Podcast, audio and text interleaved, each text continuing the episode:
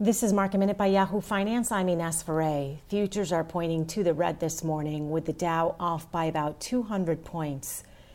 Carnival is seeing a surge after a report that its booking is surging. Carnival is reportedly seeing a surge in cruise bookings despite COVID 19 after it announced recently that it was aiming at resuming some operations on August 1st with eight cruise ships from three U.S. ports.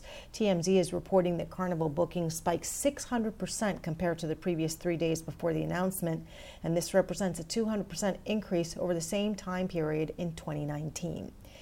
Disney's Shanghai park reopened today. It's the first of the Disney parks which reopened since the pandemic broke out. Social distancing measures are taking place along with screening temperatures, and everyone at the park must wear masks. No hugging or shaking hands with Mickey. Disney is capping the daily capacity of the park at 30%. That's about 24,000 visitors a day.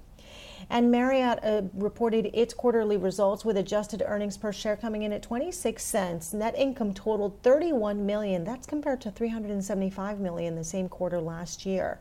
The company says it's seeing improving trends in Greater China and stabilizing in the rest of the world, though at very low levels. For more market minute news, head to yahoofinance.com.